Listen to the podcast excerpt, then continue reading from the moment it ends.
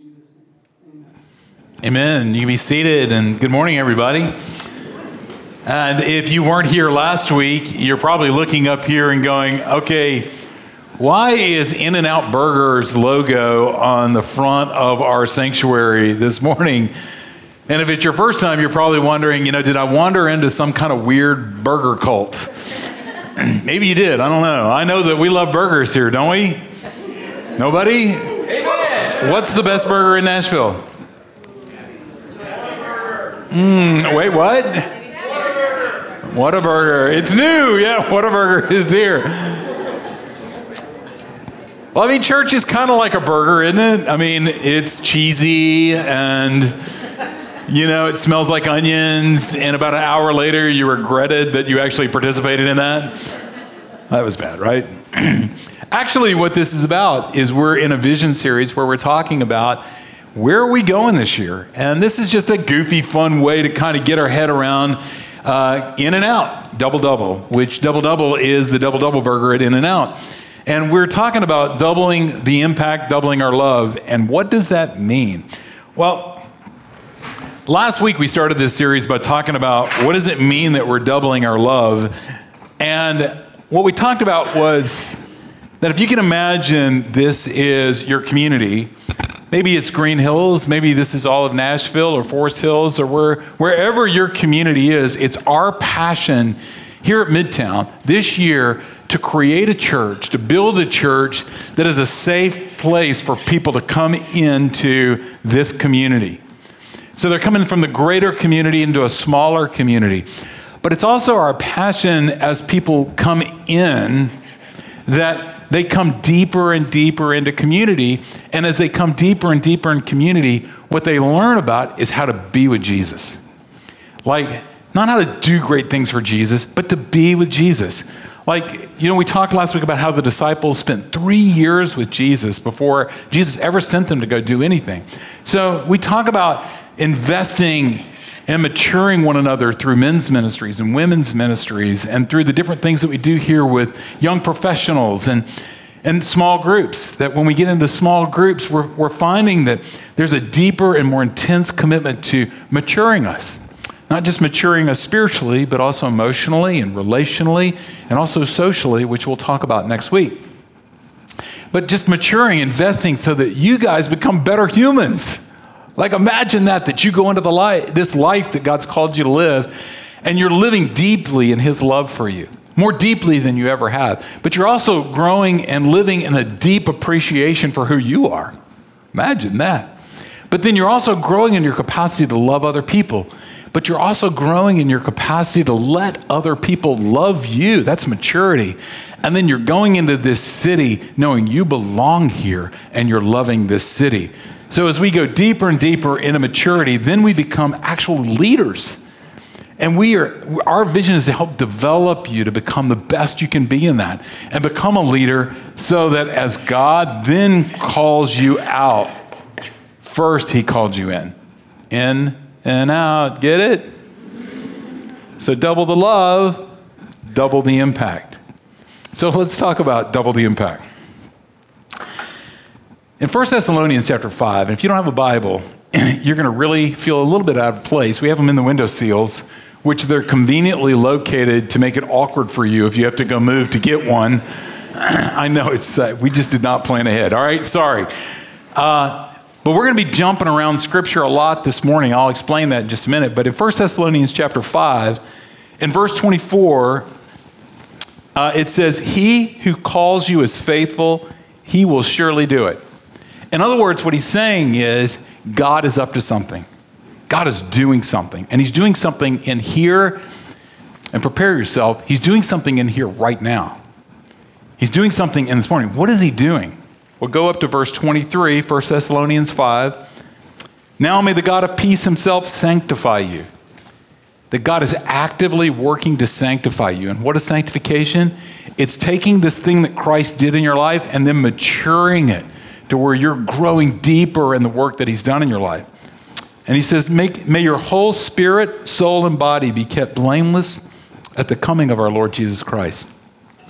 That Jesus is sanctifying my body which we love that, don't we? I mean, come on. We're in Green Hills. Like, if you're fit, like you fit, like fit, fit, like here in Nashville. We love body health and maturity. But it also talks about our soul. And the soul, you know, my emotions, my Enneagram, my story, what makes me me. We love that. We love to develop that. But he's also developing our spirit. And here's the crazy thing about the soul, spirit, and the body they're all connected. They're actually woven together. And what God is doing is He's maturing them all. He's doing that. He's doing that here this morning. And if God is actively doing that right now, are we partnering with Him or are we working against them? Last week we talked about double the impact or double the love, that God has done something profound in our lives. Now we're talking about double the impact. What does that mean? Well, let's go to Matthew chapter 28. I'm starting in verse 16. What's happened here is the end of the book of Matthew. Jesus has lived his life, went to the cross, died, rose again from the dead, and now he is meeting with his disciples for the last time. This is, this is his last moment with them before he ascends into heaven. And these are his last words. So then the 11 disciples went to Galilee. 11. Now, you know why there's 11? because Judas had hung himself. Like things did not go well for him. And so there's only 11 left. They hadn't appointed Matthias yet. They went to Galilee to the mountain where Jesus had told them to go. And when they saw him, they worshiped him. We're like, got it? No problem. This is the 11 that followed Jesus everywhere he went for three years. They saw him walk on the water. They saw him clear the temples. They saw him raise Lazarus from the dead. They saw him die and then rise to newness of life. Get it? They worshiped him. Next words. But some doubted. You should underline that. it should give you courage because if you follow Jesus, you will doubt. It's going to happen. And you shouldn't be afraid of it. In fact, it's an invitation to something beautiful. But we don't have time this morning to talk about that. Verse 18 Then Jesus came to them and said, All authority in heaven and on earth has been given to me. Therefore, go and make disciples of all nations, baptizing them in the name of the Father, of the Son, and of the Holy Spirit, and teaching them to obey everything I've commanded you. And surely I'm with you always to the very end of the age. So Jesus said, Go and make disciples of all nations. So I'm going to give you the whole sermon in a nutshell, then we're going to talk about it. You ready? If you are a Christian, you're a disciple of Christ. Scripture calls you that. You're a Christ disciple. And if you're a Christ disciple, Christ has called you to be a disciple maker. That's it. Every Christian is a disciple. Every disciple is a disciple maker. You like how that sounds? Every Christian is a disciple. Every disciple a disciple maker. You might think, um, man, that's such a clever, like, Midtown's really got it. They got it coined in. And man, that should be a bumper sticker. Well, I was in Walmart parking lot the other day, and I walked past a car, and right there on the back of that car was a bumper sticker that said, "Every Christian a disciple, every disciple a disciple maker." It's already a bumper sticker. You know why? Because this is nothing new. This isn't Midtown's vision. This isn't our plan to double the size of Midtown. Could you imagine that? That we doubled the size of Midtown? Good Lord. Y'all are problem enough, you know?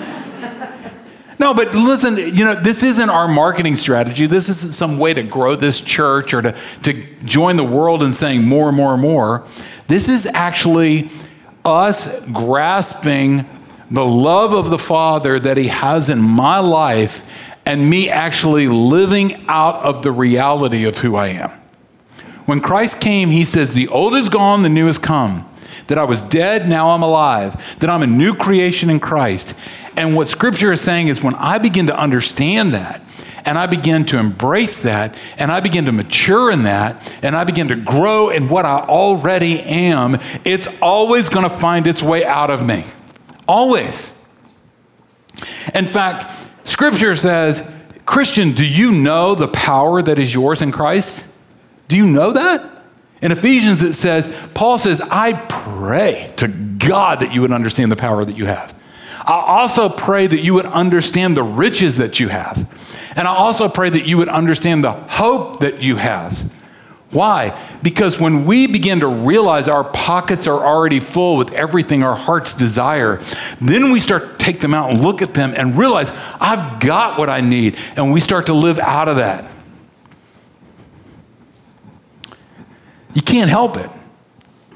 Anybody that knows Christ is not a reservoir. We're not, we're not just collecting blessings upon blessings and just becoming fat on the burger of Jesus. I like the way that sounds. Fat on the burger of Jesus. Now, I won't write that down, but why? Because we're rivers. That the Lord always is saying to us, I'm blessing you so that you can be a blessing. In other words, and scripture even says this that it does violence to your soul when you're not pouring out of you what God is pouring into you. It even says that we're a light to the world. And if you go and read the scripture that talks about that, it says the only thing that you can do with that light, you can't stop it from shining, you can't stop it from illuminating, but you can cover it up. It's the only thing you can do with it. It's so powerful. If you go back to the Old Testament, the prophet Jeremiah put it this way But if I say, and listen what he's saying, he's, he's looking to the people of Israel and he goes, But if I was to say, I will not mention his word, or speak any more of his name. Jeremiah saying, if I decide I'm going to shut my mouth and I'm never going to mention his name again, and I'm never going to talk about the goodness of the Lord again, if I make that decision that I'm going to dam up the river of God and it's not going to flow out of me anymore, I'm going to be a reservoir, I'm going to keep all this stuff to myself. He says, His word is in my heart like a fire, a fire that's shut up in my bones and I'll become weary from holding it in. And he finally says to Israel, I can't do it. Even when I try to dam up the blessings of God to keep it from coming to you, I can't do it. It's like a fire inside of me and it consumes me. That's how powerful this thing is. In fact, the more you give it away, the more you have. I know this is crazy. It's like the more you try to give it out, the more you realize it's flooding in. In fact, giving it out makes it come back on you twice as much. You believe me? Are y'all with me? Am I just excited about this? In Philemon chapter 1, Paul says, I thank my God always when I remember you in my prayers. Why? He says, Because I've heard of your love and the faith that you have toward the Lord Jesus and for all the saints. He said, I've heard about your love for all the saints. Well, what does their love for all the saints look like? You share your faith with each other. And when you share your faith with each other, you become effective for the full knowledge of every good thing is in us for the sake of Christ. What he's saying is, when you give it away, you understand it more deeply than when you kept it. It's a spiritual truth. That when I'm given something and then I give it away, I actually understand what I'm giving it away and it comes back on me more deeply. But that's not just a spiritual truth soul, body, spirit. It's a human truth. Have you ever met somebody that's got a new baby? Like, what do they do? You know, they take out their phone. They don't care where they are. They just take out their phone. Oh, you've got to see the most precious, beautiful child ever born to the human race. Like, and they're just telling you, they're just, they can't stop. It's like a fire in their bones. They are consumed with the story of this new child. Or have you ever seen a picture of one of your friends on vacation? Never. Have you ever seen a picture of somebody's feet in the ocean?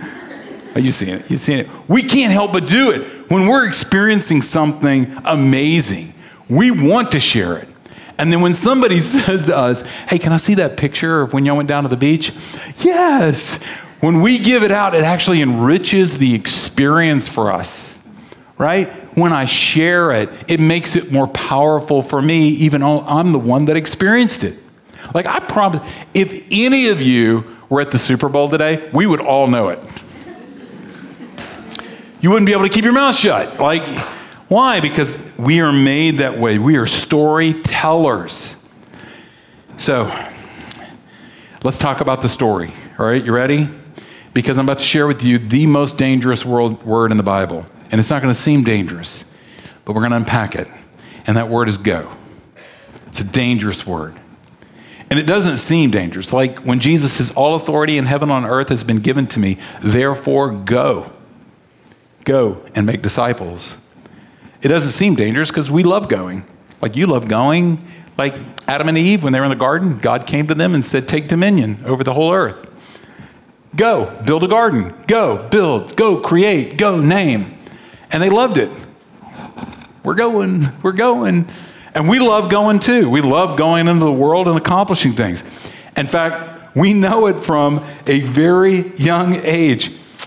I remember the first time we took our kids to an amusement park. And if you've never had this experience, just recommend don't do it. And we're going from the car to the front gate, you know, and all we're talking about with them is when we get inside the gate, you need to stay with us. We said that over again and again and again. When we get through the gate, you will stay with us. Hold my hand. And you know what happened when we got through the gate? They were gone. It was like we didn't see them again until the end of the day or until they got hungry or had to go to the bathroom. Like they're just gone. You know, you can go to amusement parks and you see parents just wandering around the park calling their kids names, you know, just like zombies. Because we know we're ready. Like, go work in Kidtown. I swear, when, next time you're in Kidtown, hopefully it's next week, all right? Just get everybody around you and say to the kids, Do y'all want to race? And every one of them will perk up. Like, they're ready. And just do this go, ready, set, go.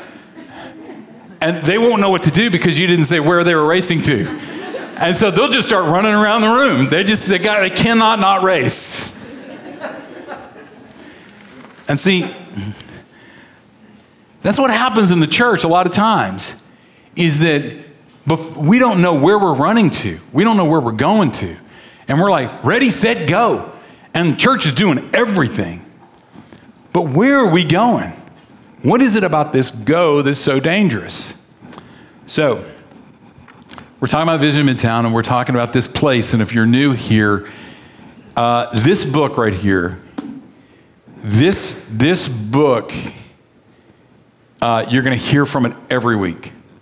Every week. Because we believe that this is the living Word of God. We believe it is the Word that God has given us so that we can understand Him. This is what He chose to reveal about Himself to us. And this is what He's revealing to us about us and everything we need, need to know for life and salvation. It is the center of everything we do. In fact, I hope that when my time here is done, you won't be saying, This is what Randy thought.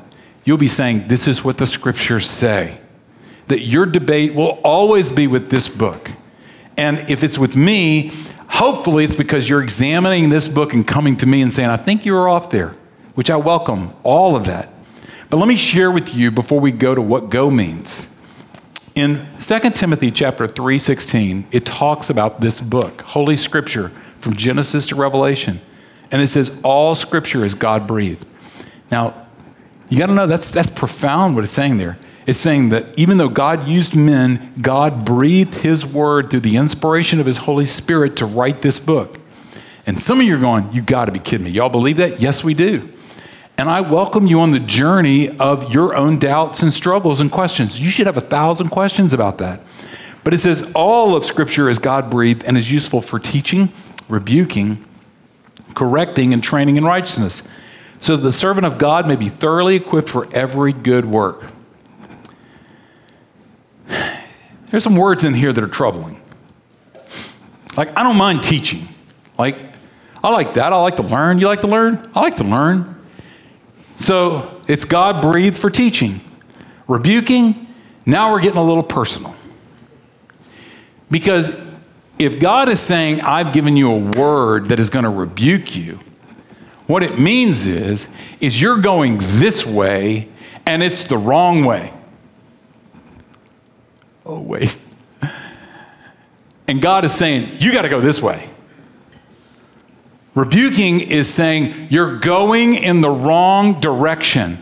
And here's what I'm going to promise you that if you're going to spend time here at Midtown and you're going to study this book with us, there are going to be a lot of things in your life where the Lord's going to look at you and go, Yeah, you thought you're going in the right direction? You're going in the wrong direction. And God isn't rebuking us because he's mean or he's sitting up in heaven and going, man, me and the angels would be so much happier if you would just get your sex life in order. You think he's, anyway, uh, I'm not going to say that. All right, God, thank you for rebuking me right there. God isn't rebuking you so that he can be happier. God is rebuking us because he's making us in line with the life of what he made us for. Like, you don't go out on the street if you see a bunch of kids playing in the street and a car's coming and rebuke them to get out of the street and say, that's not loving. That's loving. But we can't stop at rebuke. It also says correcting us. Who needs correction? People that are wrong. Here's the crazy thing is that when I come to this, then I come to this, and scripture is not just teaching me about God, it's also teaching me where I'm thinking incorrectly. And God is saying, Your mind is not my mind. And so we come and submit our mind to His mind and say, Teach me how to think, Lord. Teach me how to love, Lord. Teach me how to think about myself. Think, teach me how to think about shame. Teach me how to think about money. Teach me how to think about this thing called a job. Teach me how to think about parenting. Teach me how to think about how to deal with my parents. Like, God says, I'm going to come and teach you. But when I teach you, you're going to discover that there are things in your life that you're going to have to let go of. You got to put them down because that's a wrong way to think about that and pick up the right way to think about that. That is not easy. But what is he doing? He's training us so that we're fully equipped for what? To go. Hebrews chapter 4, verse 12 said the word of God is alive and it's active. Sharper than any double edged sword, it penetrates even to dividing soul and spirit, joint and marrow. It judges the thoughts and the attitudes of the heart. This is why when I come this morning to preach, I know that what's happening in this room is not dependent upon me. This is dependent upon the Holy Spirit who's doing something in your life. Are you listening? In John chapter 5, Jesus, if you want to go read it, you can go read it. John even says to the teachers of the law, he says, Hey, this book, everything in it's about me.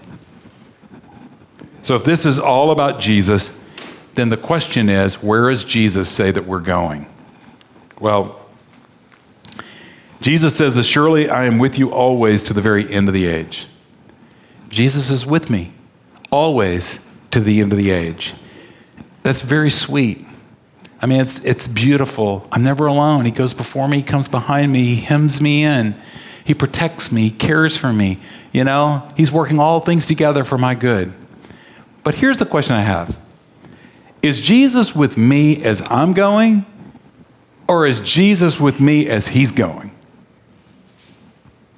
Do you understand the difference? Is Jesus the hitchhiker that I pull over on the religious road and say, Jump in, Jesus, and bring that pocket full of promises with you? I like them. And Jesus jumps in and goes, Randy, where are we going? And I'm like, I don't know, maybe Disney. I'm ready to go. Or is Jesus the one who pulls over and says, You get in the passenger side? Because if Jesus is driving the train of my life, then when he says, We're ready to go, it means I'm going where he's going. You see why this is dangerous? Because now, if I'm a Christ follower, if I'm a disciple of Christ, my life is no longer about what I desire, it's about what He desires for me. It's not about where I want to go, it's about where do you go, Father, that I can be with you. You ever seen those kids in Kroger? Those carts that have little cars on them? You ever seen those? And the kids are in the little carts with the steering wheel? and they're you know they're steering their way through Kroger, you know.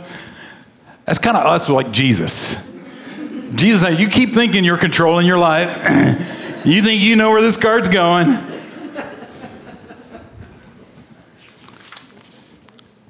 Where's he going? Well, let me try to explain it to you.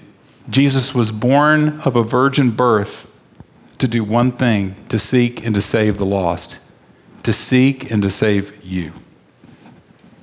Jesus came to preach the good news and to set the captives free. to set you free. Jesus lived a perfect life to come and find you.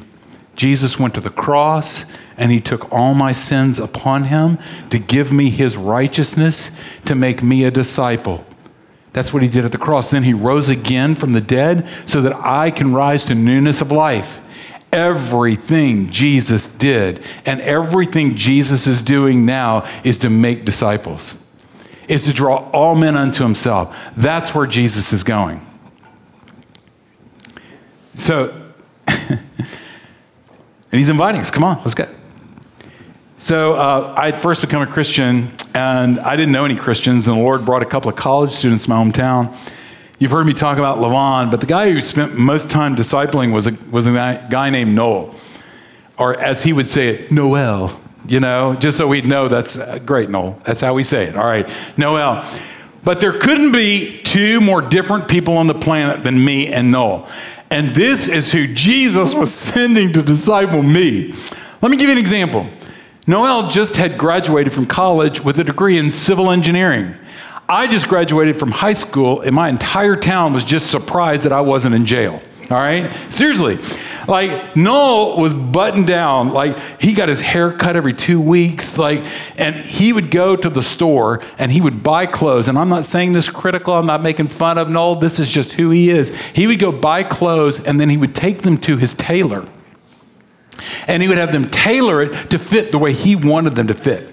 Like you'd walk into Noel's closet, and his closet would be impeccable. Everything's hung perfectly. You walked into my closet, and it would be a cardboard box, and everything was in there.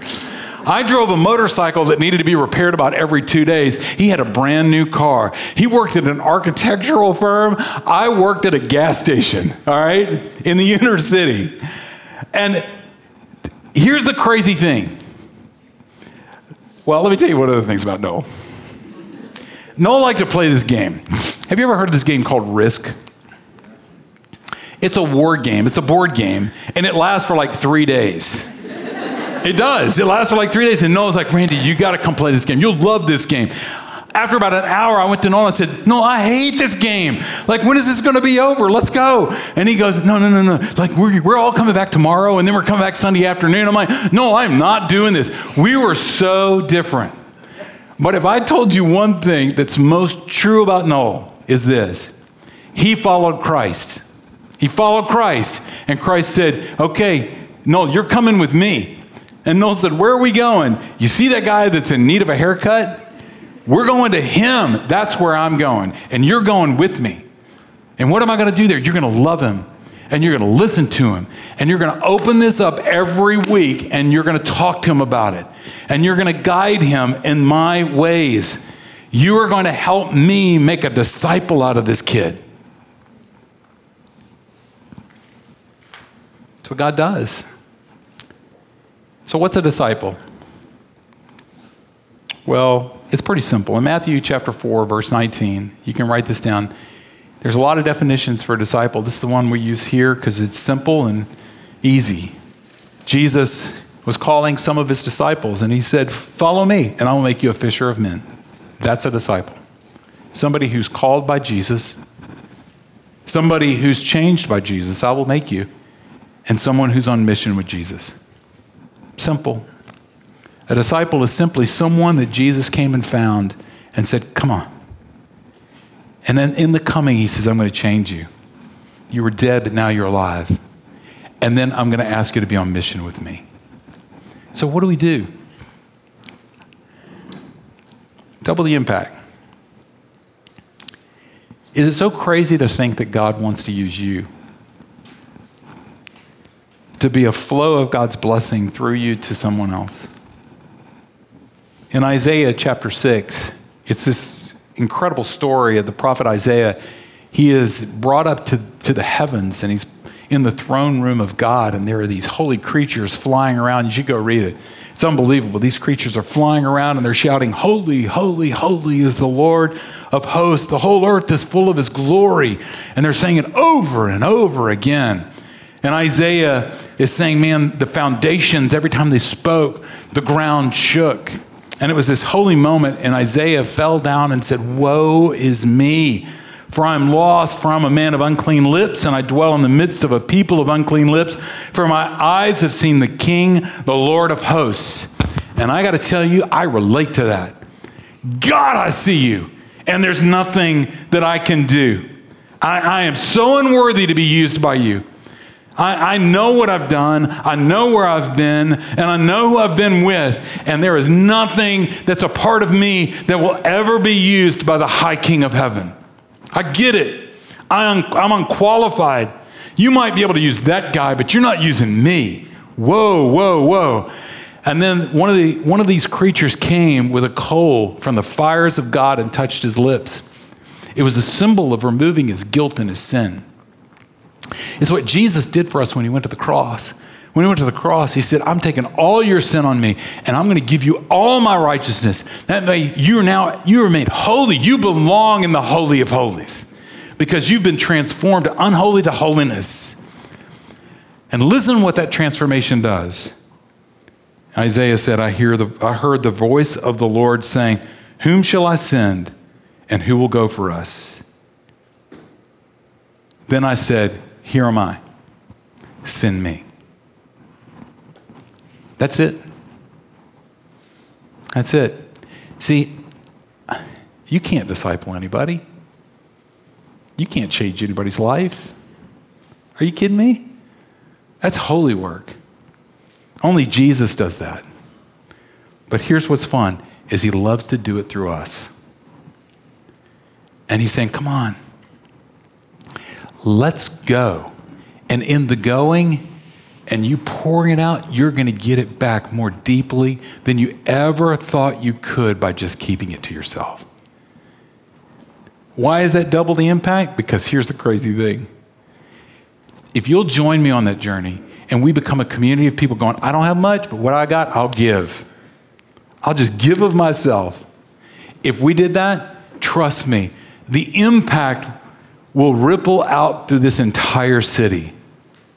So I'm daring you. Jesus is going. Let's go with him and watch what he does in our lives and watch what he does through our lives. Let's pray. Father,